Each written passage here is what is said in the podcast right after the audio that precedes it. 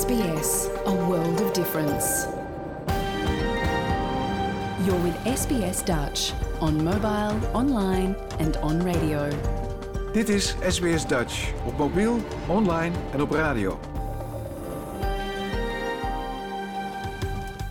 Graag erkennen wij de traditionele eigenaren en verzorgers van het land, van waar we vandaag SBS Dutch uitzenden, en uiten we ons respect aan de Camaragal mensen van de Kurungay Nation en hun ouderlingen uit het heden en het verleden.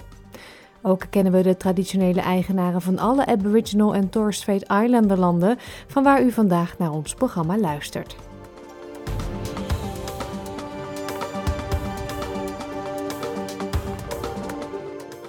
Goedemorgen, mijn naam is Paulien Roesink. Het is zaterdag 13 mei 2023 en u luistert naar SBS Dutch, het Nederlandstalige radioprogramma van SBS. Vandaag geen nieuwsbulletin, maar wel een gesprek met kunstenaar Adriaan de Man over zijn samenwerking met Noah Heem. Hun creatie Light Lilies is nu te zien op het Botanica Festival in Brisbane. Verder een gesprek met Tim Dekkers over de finale van het Songfestival, zonder Nederland maar met Australië. We hebben cabaret van Herman Vinkers, het willekeurige weekoverzicht en muziek. Maar we beginnen met iets heel anders. Voor het eerst hebben wetenschappers een directe link kunnen leggen tussen de rook van bosbranden en weerpatronen die verband houden met grootschalige overstromingen. Centraal in het onderzoek staan de verwoestende bosbranden tijdens de Black Summer in 2019 en de maanden van overstromingen die daarop volgden. SBS Dutch. Deel onze verhalen op Facebook. Het werd beschreven als apocalyptisch. Yeah, spot fires galore down here. We're talking about 60, 70 metre flame heights. 60, 70 metre flame height.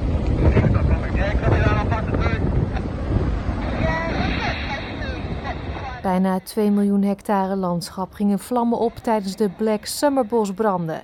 Beelden van Australische steden, gehuld in een waas van rook, gingen de hele wereld over. Zelfs in Nieuw-Zeeland kon men de rook zien en ruiken. De lucht klaarde uiteindelijk op, maar die emissies verdwenen niet zomaar. Dr. Tom Mortlock van het Onderzoekscentrum voor Klimaatverandering van de Universiteit van New South Wales zegt dat een deel van die emissies de atmosfeer binnendrong en verder zweefde dan over de Tasmanzee. And it went all the way across the southeast Pacific Ocean to an extent where it increased cloud cover over that part of the ocean and reduced sea surface temperatures um, over, over that part of the Pacific. Now, the southeast Pacific Ocean is a really important part of the ocean in terms of um, El Nino Southern Oscillation. It's where we often see the onset of an El Nino event or an onset of a La Nina event. And any externalities, um, like cloud cover, for example, certainly can push the system into one state or another. Wetenschappers van het National Center for Atmospheric Research in de Verenigde Staten hebben die emissies waargenomen. Ze ontdekten dat ze een directe invloed hadden op het begin van het La Nina weerpatroon van 2020. Professor Pete Strutton is van het Center for Excellence for Climate Extremes van de Australian Research Council, kortweg ARC. Hij zegt dat de effecten van deze gebeurtenissen overal in het klimaatsysteem voelbaar zijn. I think what's really interesting here is that it's a really clear example of how um, everything in uh, the climate system is is connected. So we had a process on land, these bushfires, which caused an effect in the atmosphere, which then caused an effect in the ocean, uh, which then fed back into the, the climate as a whole, causing this La Nina event. And La Nina and El Nino events, um, they they happen in the Pacific, but they have global ramifications. So um, the the uh, effects of these events are, are felt everywhere um, in the climate system. La Nina, dat in Australië koelere weersomstandigheden en meer regen met zich meebrengt, gebeurt van nature. Maar professor Pete Strutton zegt dat deze studie voor het eerst laat zien dat de bosbranden gedurende Black Summer zo groot waren dat ze bijdroegen aan de ontwikkeling ervan. So um, the the system is always changing, and there's always uh, perturbations that can tip it one way or the other into El Nino or into La Nina. So in this case, the fires definitely helped to tip the system into La Nina situation. En dat zorgde weer voor andere verwoestingen in de vorm van grootschalige overstromingen. Grant Nicholson uit Forbes was een van de getroffenen. 12 months, November 21 to November 22, I had three floods that I had to deal with here uh, and a couple of almost. Um, so the water was through my yard and sheds on three occasions and went through the house twice. Australië heeft uiteindelijk drie jaar op rij te maken gehad met La Nina-omstandigheden. En hoewel de bosbranden hebben bijgedragen aan de eerste, waarschuwt professor Strutton ervoor om hen niet de schuld te geven van de andere twee La Nina's. Technically, that La Nina went from um, about 2020 to you know the beginning of this year. Um, so that's the, the three in a row. Um, and the uh, the bushfires occurred right at the beginning of that three year. And, the, and the, the authors said that they weren't expecting to see such a prolonged influence of the bushfire aerosols on the climate. But um, you know, it persisted for uh, probably a year, but not three years. Dit was een verhaal van Hannah Kwon en Kath Landers voor SBS Nieuws, vertaald in het Nederlands door SBS Dutch. Ander nieuws dan. Nieuw onderzoek heeft uitgewezen dat 1 op de 5 mensen in Australië bereid is de stad te verlaten voor meer rust en goedkopere huizen in de regio. Het Regional Australia Institute ontdekte dat vooral jongere mensen zich aangetrokken voelen tot de mogelijkheid om snelle carrière te maken en het groeiende aantal vacatures in regionaal Australië. I feel like there is no connectedness uh, between people. You know, people speak for just for like a formality or something like that. There is no actual bond. You'll, you'll have very few friends if you are in city. Dat zegt Anil Agarya. Hij verhuisde meer dan een jaar geleden met zijn vrouw uit Nepal naar Sydney en merkte dat hij niet genoeg quality time had met zijn gezin. Daarom besloten ze om naar het platteland te verhuizen voor een rustigere en meer ontspannen levensstijl. De ingenieur zegt dat het hun leven op veel manieren heeft verbeterd. For me, it was you know having um, having a family time. It was it was the major benefit, which you know I had like less work pressure. You know, I I don't I don't have to like travel to work. It was like I had to work you know walking distance, and that saved me to have a more fam- family time. And apart from that, you know, the cost of living is like you know it's very affordable. The regional towns are very affordable. And um, if you have like a good job, you'd have plenty of opportunities to, you know, uh, to save the money as well in terms of money. En de familie Argaria is niet de enige. Volgens het Regional Australia Institute overweegt 1 op de 5 mensen om vanuit de stad naar het regionaal gebied te verhuizen. Lorita Wallace is de campagnedirecteur van het instituut. We've carried out this research of a thousand capital cities Australians in 2019, in 2021, and now. And the overarching statistic is that dissatisfaction with city living is on the rise. So in 2021, 10% of those surveys said they were dissatisfied with city living. That is now at 14.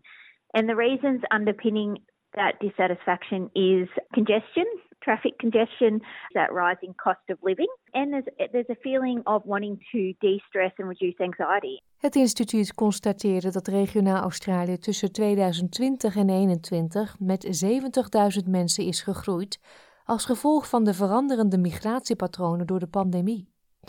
Dit jaar is de migratie naar regionale gebieden met 16% gestegen ten opzichte van het niveau van voor de pandemie, ondanks een kleine toename van het aantal mensen dat terugkeren naar de stad. Tricia Chester is een woordvoerster van het Australian Bureau of Statistics. Ze legt de migratietrends in het hele land uit. Migration plays out quite differently in each of the capital cities. So Melbourne and Sydney had the biggest gain from net overseas migration, but the biggest losses to interstate migration. So just for example, Sydney grew by 37,000 people over the financial year, but a net internal migration outflow of around 52,000 people. But the, the growth in the regions is also quite strong. So, regional centres along the coast, so Sunshine Coast, Gold Coast, um, had quite high growth. And New South Wales Hunter Valley area and Geelong in Victoria also had quite large growth rates. En het is niet alleen een verlangen naar een betere kwaliteit van leven dat deze trend aandrijft. Het onderzoek bracht ook aan het licht dat de houding ten opzichte van regionale banen is veranderd. 73% van de ondervraagden gaf aan dat de mogelijkheid om van het huis te werken een drijfveer was om naar de regio te verhuizen. Mevrouw Wallace zegt dat mensen van 35 jaar en jonger het meest optimistisch zijn over regionaal wonen. young people are more switched on to the job opportunities in the region, so they're more positive than their other than other cohorts about um, the career progression, salary opportunities in the regions. And after the pandemic and maybe before that, that cohort is more attuned to, you know, getting their work life balance right and, and, and thinking of really differently about how to get the work done. You know, a different approach, flexible approach to where they do the work and how they do it. Migranten worden vaak aangemoedigd om regionaal Australië te gaan wonen in plaats van rechtstreeks naar steden te verhuizen. Meneer Argaria woont nu in de regionale stad Singleton in New South Wales, ten noorden van Sydney. Hij zegt dat het gemakkelijker was om zich in Australië in een regionale plaats te vestigen dan in de stad. I'm from a multicultural background, and uh, uh, when we decided to move, we had a like a doubt regarding like how we would be able to integrate into that, you know, into the particular society. After we like moved there, the reality was like slightly. I'd say it was it, it was completely different. People were helpful and welcoming, and uh, people wanted to know more about us. More, they wanted to like know more about our you know cultural background as well. And lots of people were asking for travel advices as well. You know, they wanted to go to Nepal as well. Maar verhuizen naar de regio heeft ook zijn nadelen. Het aanbod van zorgaanbieders blijft de grootste belemmering voor mensen om naar de regio te verhuizen. 75% van de mensen zegt dat het in de regio moeilijker is om toegang te krijgen tot gezondheidsdiensten dan in de stedelijke gebieden. Een instroom van mensen uit de stad kan ook van invloed zijn op het huizenaanbod. Nicole Gurren is hoogleraar stedelijk en regionale planning aan de Universiteit van Sydney. Ze zegt dat een betere overheidsplanning nodig is om een bevolkingsverandering te ondersteunen. even a small shift in the population base can bring with it really significant housing pressures in the first instance. And so, and you see that particularly in the rental market, which in regional areas tends to be smaller than in the major capital cities. And so you can see rental vacancies drop. It's very difficult to rent a place, which affects lower income existing residents of those areas who might have been renting. They might, um, you know, get an eviction notice or their rents might go up, and it makes it more difficult for people to, you know, move into home ownership. Dit verhaal werd gemaakt door Kira Heijn voor SBS Nieuws en door ons SBS Dutch vertaald in het Nederlands. Tijd voor het eerste plaatje voor vandaag. Dit is te zien met blauw. In Brisbane is gisteravond de vijfde editie van het Botanica Festival van start gegaan. Een festival met hedendaagse kunst en lichtjes, met kunstwerken van kunstenaars uit heel Australië. Maar dit keer ook voor het eerst werk van internationale kunstenaars en wel uit Nederland. Light Lilies is een samenwerking tussen Noah Heim en Adriaan de Man en die laatste sprak ik gisteren. Jouw gemeenschap, jouw gesprek, SBS Dutch. Adriaan, jij bent de helft van een uh, samenwerking met Noah Heim. En uh, jullie staan daar als eerste buitenlandse kunstenaars ook met een project. Hoe voelt dat? Uh, ja, dat is wel een beetje speciaal inderdaad. Het is heel leuk. ik denk dat het voor het festival zelf ook interessant is om mensen van buitenaf te hebben. En voor ons is het een hele mooie kans om iets te doen helemaal aan de andere kant van de wereld. Ja, eerste keer in Australië ook? Dat ook inderdaad, de eerste keer in Australië. En dan meteen aan het werk. en dan meteen, ja, ja, we hadden één dag van een jetlag en daarna zijn we super hard gaan werken. En ondertussen is alles af, dus een mooie eerste week in Australië. Ja, jullie sculptuur is genaamd Light Lilies. Ja, dat klopt. Hoe ziet dat eruit? Ja, hoe dat eruit ziet? Het zijn losse elementen waarvan je grotere sculpturen kan bouwen. Dus je begint met een uitgevouwen vorm en die kan je in elkaar vouwen. Dus je krijgt twee delen, je vouwt die in elkaar en dan heb je een Bilo Buddha Tunda. Een beetje een moeilijke naam. Uh, en met deze vormen kan je weer nieuwe vormen maken. Dus die kan je weer aan elkaar vastmaken. En zo kan je eigenlijk hele grote dingen bouwen. We hebben zelf al van tevoren een hele grote toren gemaakt. En die blijft gewoon permanent het hele festival staan. En daarnaast kunnen mensen hun eigen vormen in elkaar zetten. Uh, dus het is heel interactief. Maken. Het is interactief kunstwerk, inderdaad. Uh, dus wat ik nog vergeten ben te zeggen, is dat er overal licht in zit. Dus elke vorm heeft een klein ledje in de vorm zitten. Als je twee verschillende, als je twee vormen pakt en tegen elkaar aanzet, dan wordt de een een andere kleur. Dus zo kun je niet alleen spelen met het maken van vormen, maar ook eigenlijk het maken van kleurcombinaties. Ja, en zo zien we eigenlijk ook meteen de verdeling. Noah is het creatieve brein als je het hebt over de vormen. En jij bent dan weer uh, de pinterman achter de lichtjes en de kleuren. Ja, dus ik hou me voornamelijk bezig met de techniek achter dingen. Uh, voor de helft van mijn tijd zeker voor kunstwerken. Dus hoe dingen draaien, hoe dingen bewegen, hoe dingen licht worden, hoe het werkt als twee vormen bij elkaar komen dat ze ineens magisch van kleur veranderen. En daarnaast met de kleuren zelf. En Noah is vooral eh, bezig met het maken van, uh, eigenlijk het uitvinden van hoe, hoe je van een vorm die je kan opvouwen, hoe je daar dan weer grotere structuren van kan bouwen. Want natuurlijk past niet altijd alles in elkaar. Het moeten vormen zijn die weer in elkaar passen en daar weer meer grotere structuren kan bouwen. Mm -hmm. Ja, dus het moet ook nog blijven staan en niet omvallen, eh, et cetera. Ja, het moet allemaal passen. Het moet uh, daarnaast ook nog mooi zijn natuurlijk. Dus het worden uiteindelijk vrij wiskundige geometrische vormen die mensen kunnen bouwen. Hmm. Hoe zijn jullie eigenlijk hier terechtgekomen in Brisbane? Um, dat is een goede vraag. Ja, nadat Noah en ik elkaar hebben ontmoet en we bedachten dat, er, dat we iets met uh, licht moesten gaan doen in dit project, um, zijn we rond gaan zoeken, of vooral Noah, naar uh, lichtfestivals, uh, eigenlijk overal. Dus waar, wie heeft er interesse in? Uh, zoiets als dat wij aan doen waren. We hebben wat testjes gemaakt, wat mensen laten zien. En toen zijn we terechtgekomen bij Botanica. Het Stimuleringsfonds vond dat een heel goed idee. Dus toen zijn we een aanvraag gaan schrijven om een subsidie te krijgen. En het Stimuleringsfonds heeft ons die gegeven. En daarmee hebben wij dit eigenlijk allemaal voor elkaar gekregen. Om helemaal hier naartoe te komen en uh, dit te presenteren in Australië.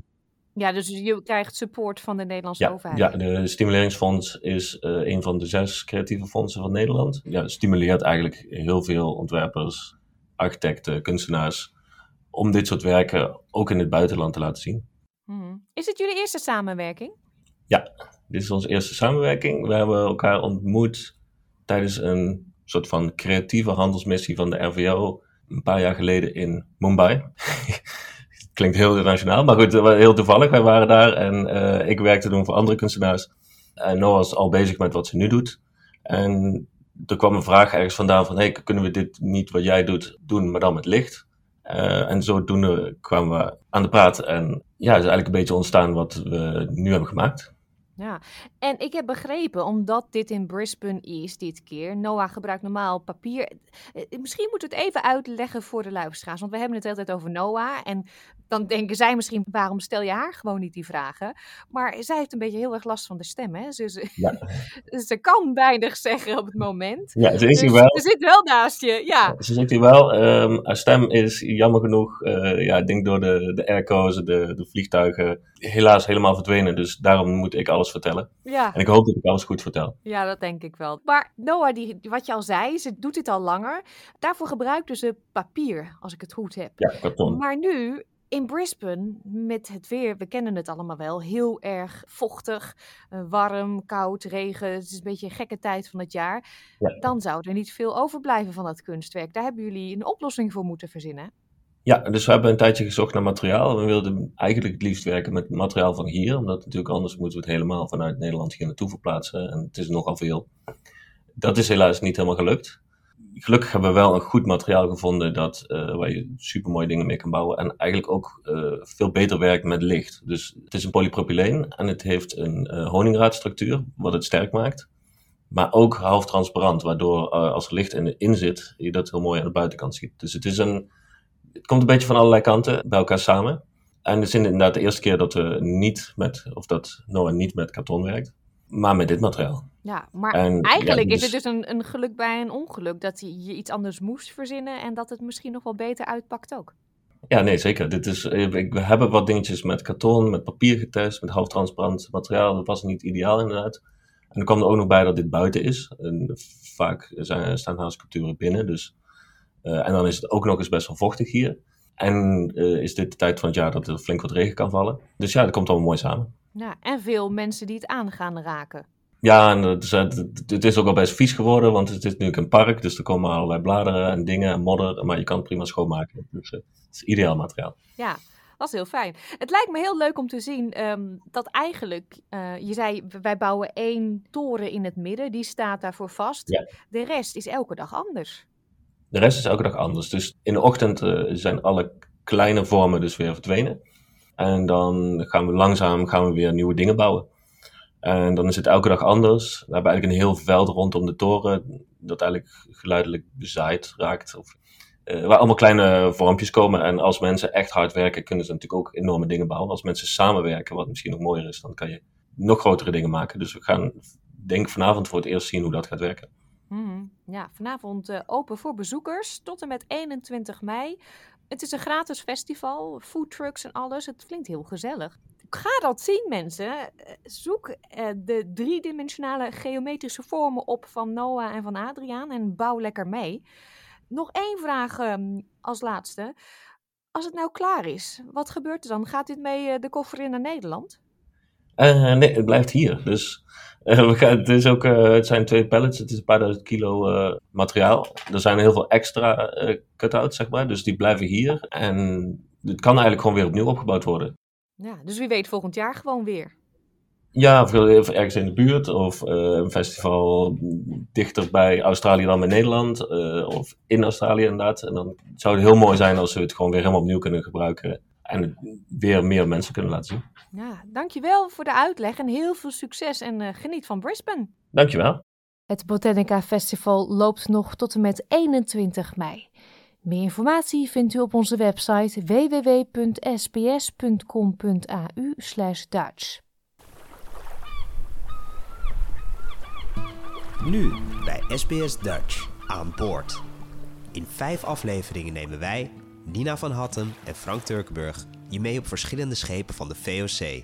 Ik vind het heel bijzonder dat zo'n duifke, een klein scheepje van 24 meter, overal naartoe kan varen. Reis mee op een historische reis van Nederland naar Australië. Verteld door de ogen van de passagiers en met behulp van verschillende onderzoekers. Maar hoe dicht hij bij de kust van Australië terecht kwam, hoe risicovoller het ook was. De laatste twee keren dat we daar waren, hebben we vrij veel nieuwe skeletten gevonden. Ga op avontuur op de Zuiderzee van de 17e eeuw en ontdek samen met ons Australië. Nu bij SBS Dutch. En alle afleveringen van Aan Boord zijn natuurlijk terug te luisteren op onze website www.sbs.com.au/dutch. Gaan we verder met het grootste liedjesfestijn van de wereld, het Eurovisie Songfestival. Dinsdagavond Europese tijd vond de eerste halve finale plaats en daar eindigde het feest helaas voor Nederland. Donderdagavond was de tweede halve finale en dat liep voor Australië veel beter af. Alle acts voor de grote finale zijn nu bekend, waaronder dus Voyager uit Perth. Gisteravond belde ik met Songfestivalkenner Tim Dekkers onder meer om over de nasleep van de uitschakeling van Nederland te praten.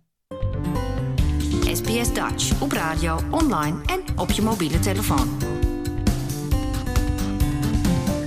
Tim, je voorspelling is helaas uitgekomen. Mia en Dion die zijn naar huis. Het doet er eigenlijk helemaal niet meer toe, maar wat vond je van hun optreden? Nou, positief was dat het uh, nou redelijk zuiver was. Ze vlogen niet vocaal uit de bocht. Maar aan de andere kant zag je ook wel twee heel onzekere zangers. Die, uh, ze bleven wel, waren ze wel vocaal overeind, maar toch nog heel een beetje onzeker daar over dat draaiende podium zich bewogen.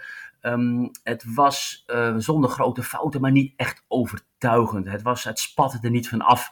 En je zag in die eerste sterke halve finale met daar uh, potentiële winnaars in die eerste halve finale dat Nederland een beetje ondersneeuwde. Nederland kon het gewoon niet bolwerken. Dus daarom was de uitschakeling ook wel in de lijn uh, der verwachting inderdaad. Ja, niet onverwachts. Maar ja, dan toch, het is een feit. Hoe is dat nieuws aangekomen in Nederland? Hard, ja, best wel hard. Want het is voor het eerst in acht jaar dat Nederland zich niet kwalificeert voor de finale van het Eurovisie Songfestival op zaterdag. Uh, Nederland had best wel een goed track record. Uh, Nederland behoorde tot de, tot de betere landen. En daar is dus nu opeens hardhandig een einde aangekomen. Ja, en wat gebeurt er dan? Dan barst natuurlijk de discussie los. Hè? Um, discussie als van, uh, moeten we de selectieprocedure niet veranderen? is het wel zo goed dat een klein clubje mensen van Afrotros zelf, zonder enige bemoeienis van buiten, de kandidaten aanwijst. Moeten we dat niet meer transparanter maken? Moeten we niet bijvoorbeeld terug naar een nationale finale? Net bijvoorbeeld zoals in Zweden of in Denemarken, waarin we gedurende een aantal weken een aantal kandidaten zien dat dan het Nederlandse volk mag beslissen wie naar het Eurovisie Songfestival gaat.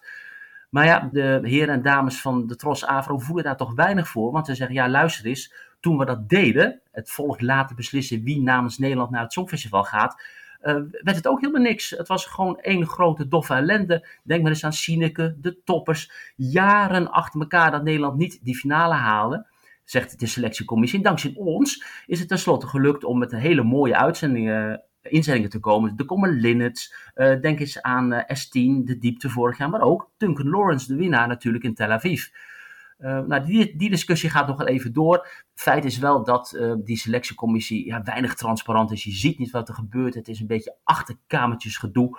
Um, dus ik denk dat daar nog wel verder over wordt gediscussieerd. Ja, en Paulien, we vragen ons ook af: moet Nederland nou toch elke keer weer zo'n ingetogen beladen sturen? Waarom niet lekker een feestnummer waarin het er afspat? Stuur eens Armin van Buren, de, onze lekkere DJ of uh, andere zangeressen die het dak van het huis zingen. Nou, die discussie gaat nu in Nederland. Dus Nederland ligt zijn wonden en kijkt met een beetje jaloezie naar bijvoorbeeld België, onze zuidenburen, die met een uh, vrolijk feestnummer wel die finale hebben gehaald. Ja, Armin van Buren, ik zeg doen. ja, in het verleden is het wel vaker gevraagd. Alleen als je deelneemt aan het Eurovisie Songfestival, dat kost zoveel tijd. En als topartiest moet je dan je agenda leegvegen daarvoor.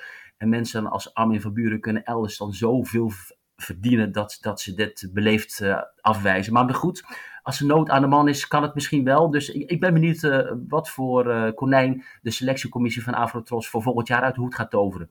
Maar misschien lig jij hier nou meteen ook de vinger op de zere plek. Het kost zoveel tijd dat je de echte goede toppers, af en toe een uitzondering, hè, Duncan Lawrence bijvoorbeeld, dat je die niet kan inzetten voor een songfestival. Nou, vergis je niet, Duncan Lawrence, toen hij werd gekozen, was hij ook volstrekt onbekend. Hè? Bijna niemand kende hem en hij bleef keurig overeind. Maar moet je inderdaad hele onervaren artiesten, zoals Mia de Jong. Mia had bijvoorbeeld nog maar twintig keer op het podium gestaan met niet meer dan 250 mensen in de zaal. Ja, moet je dan zulke mensen sturen naar een evenement waar 160 miljoen mensen naar kijken? Ja, dat is wel een goede vraag. Dus in die zin um, is het goed dat nu even uh, op de pauzeknop drukken en dat we gaan kijken van ja, hoe moeten we nu verder met, met het uh, Eurovisie Songfestival in Nederland? Nou, daar hebben ze een paar maanden voor. Hier in Australië gaat het feestje nog even door, want Australië is door. Verdiend? Ja, ook uh, zoals voorspeld. Hè? Ook moeiteloos. Een, een mooi optreden gisteren. Um, ik weet niet of je het gezien hebt, maar het was een prachtige act. Ze zaten in de auto, ze zongen overtuigend. Uh, de zaal ging uit, uit zijn dak. Dus uh, Australië is echt met vlag en wimpel geslaagd. Of ze het nou goed gaan doen in die finale zaterdag, Paulien, ik betwijfel het. want ze staan dan toch ergens achter in de middenmoot. En daaruit kun je ook opmaken dat um, de liedjes uit de eerste halve finale eigenlijk de top 10 helemaal beheersen. Dus die eerste halve finale was echt veel sterker dan de tweede halve finale. Maar neem niet weg, proficiat Australië, keurig gedaan. Ja, dat vind ik ook. Dat betreft heeft Australië wel een goed track record.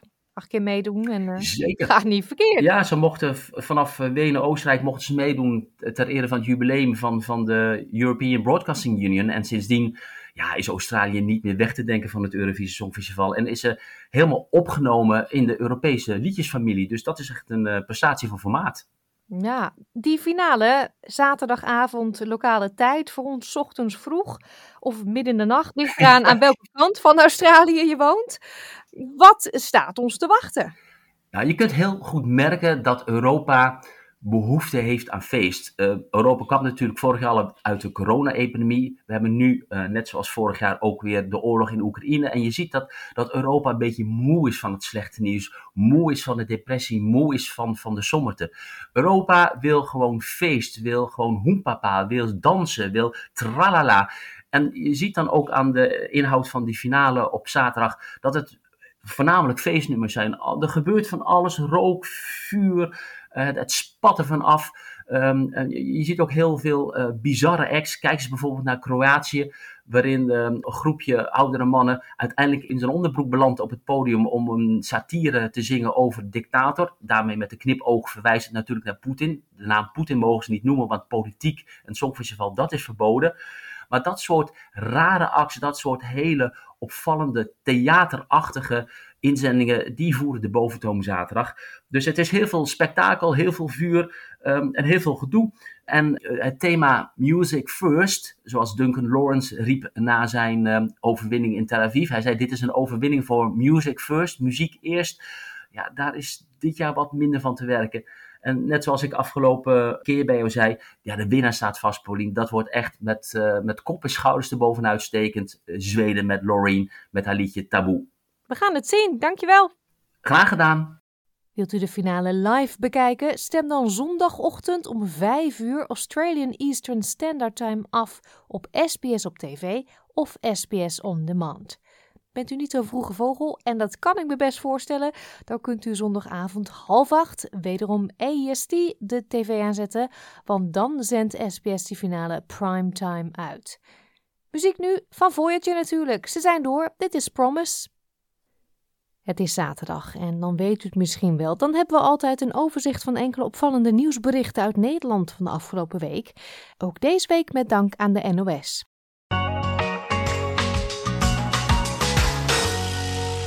Begin deze week werd de Libris Literatuurprijs uitgereikt. Dat is een jaarlijkse prijs voor het beste Nederlandstalige literaire fictieboek uit het voorgaande kalenderjaar.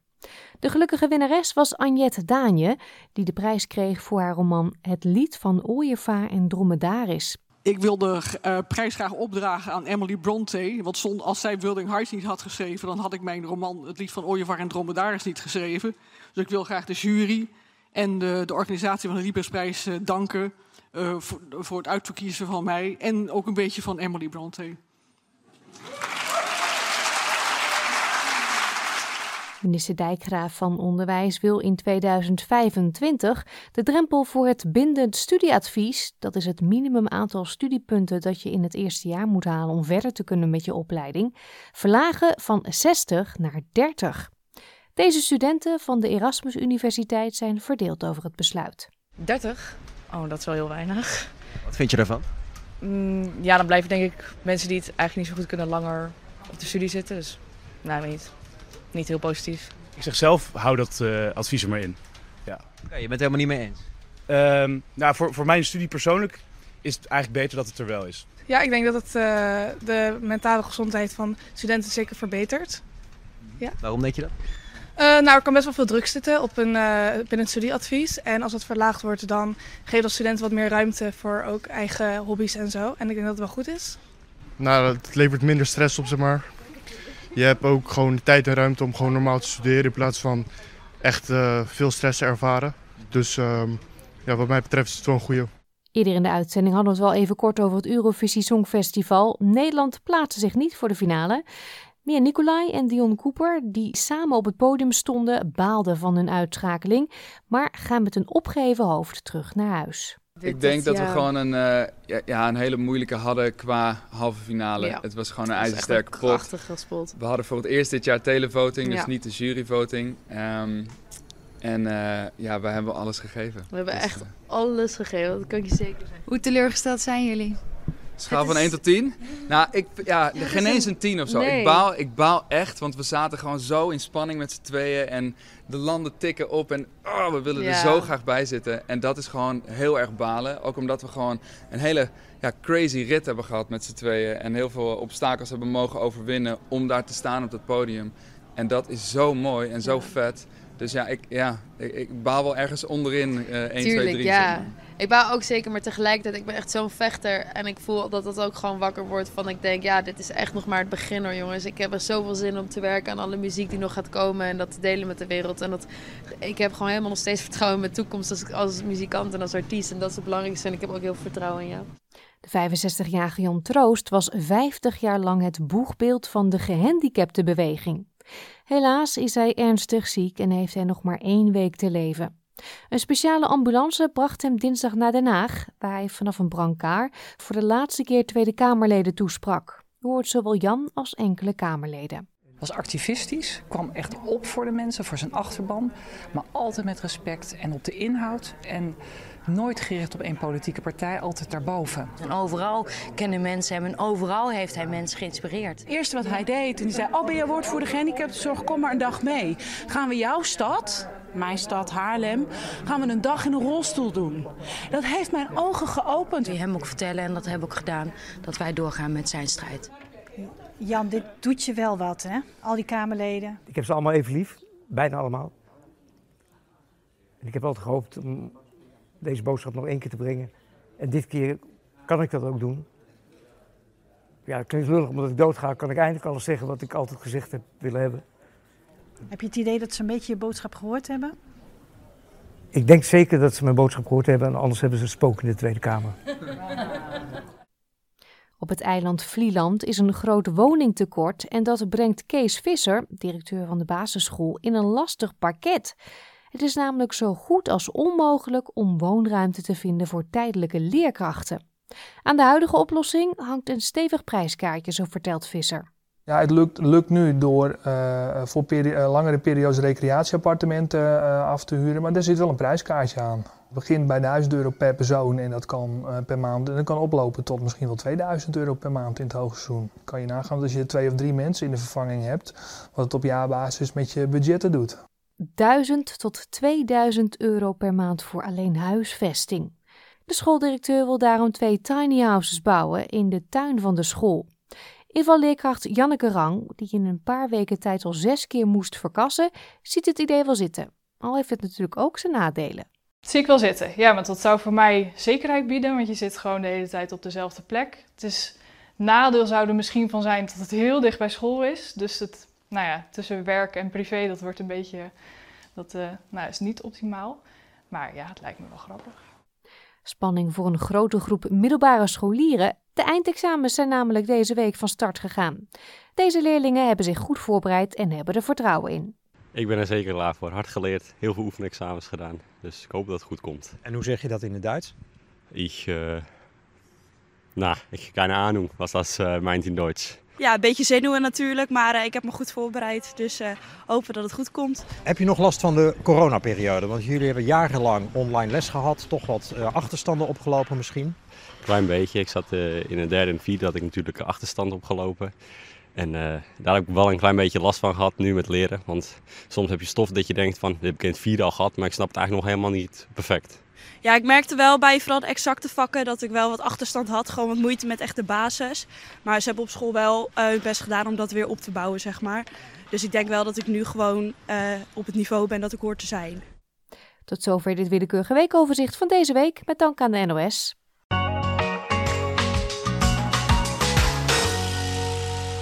Taalman Frans Hertogs houdt van liedjes en zingt ze graag aan u voor. Zo ook vandaag. Hij neemt een heel speciaal soort taal onder de loep die in sommige liedteksten voorkomt.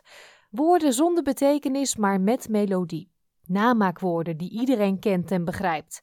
Allemaal bedacht voor het plezier van het zingen en niet voor de betekenis. Ik zeg, zing maar lekker mee.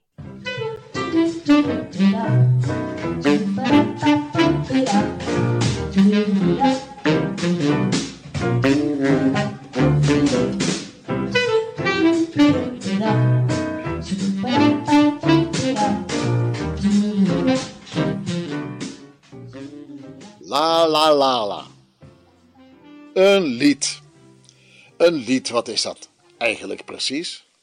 Nou, probeer dit eens. Een lied is een melodie met passende woorden en zinnen die samen ten gehore worden gebracht.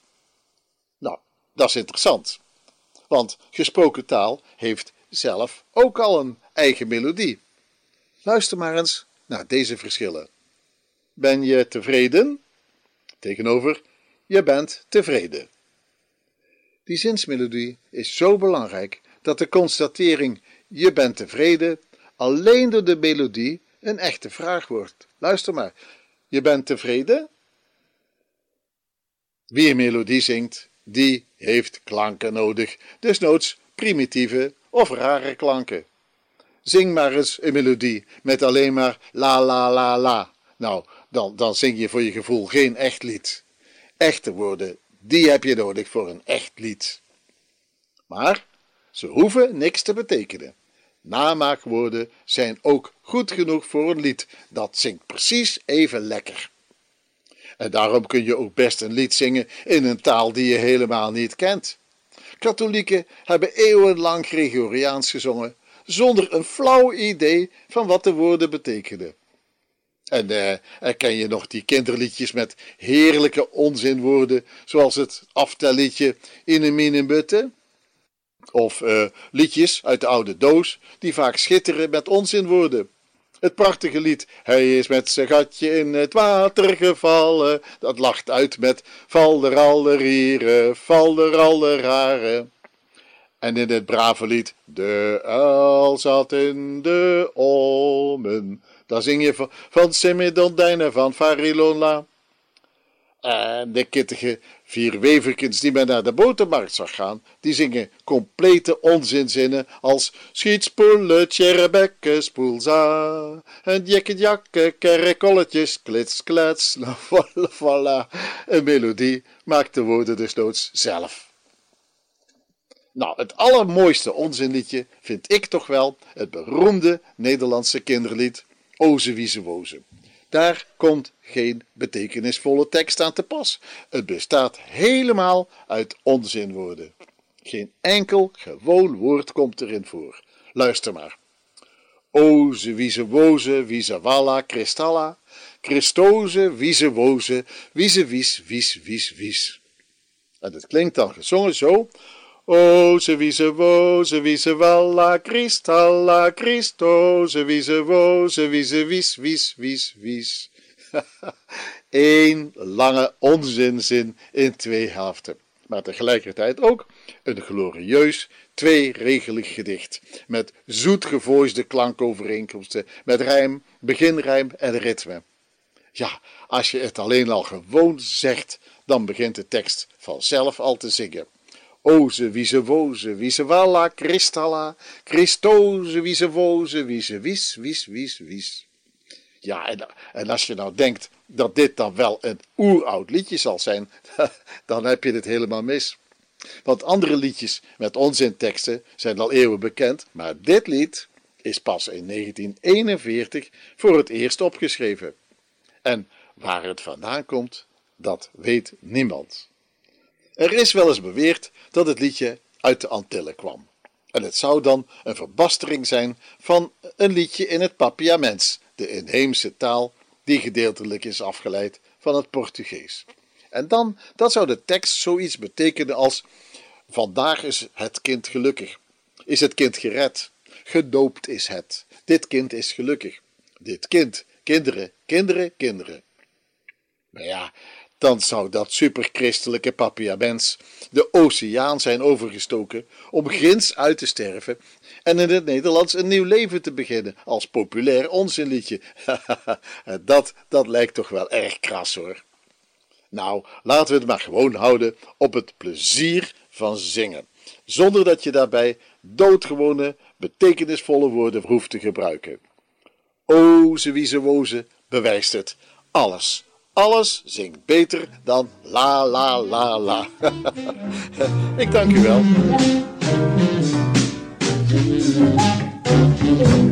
En tot zover deze uitzending van SBS Dutch. Op onze website www.sbs.com.au/dutch kunt u deze uitzending en al onze verhalen en podcastseries terugluisteren. U vindt er ook informatie over het bekijken van het Songfestival bij SBS en SBS On Demand. We sluiten af met muziek van Rob de Nijs. Dit is Dag Zuster Ursula. Ik wens u een heel fijn weekend. Graag tot woensdag. Like, deel, geef je reactie. Volg SBS Dutch op Facebook.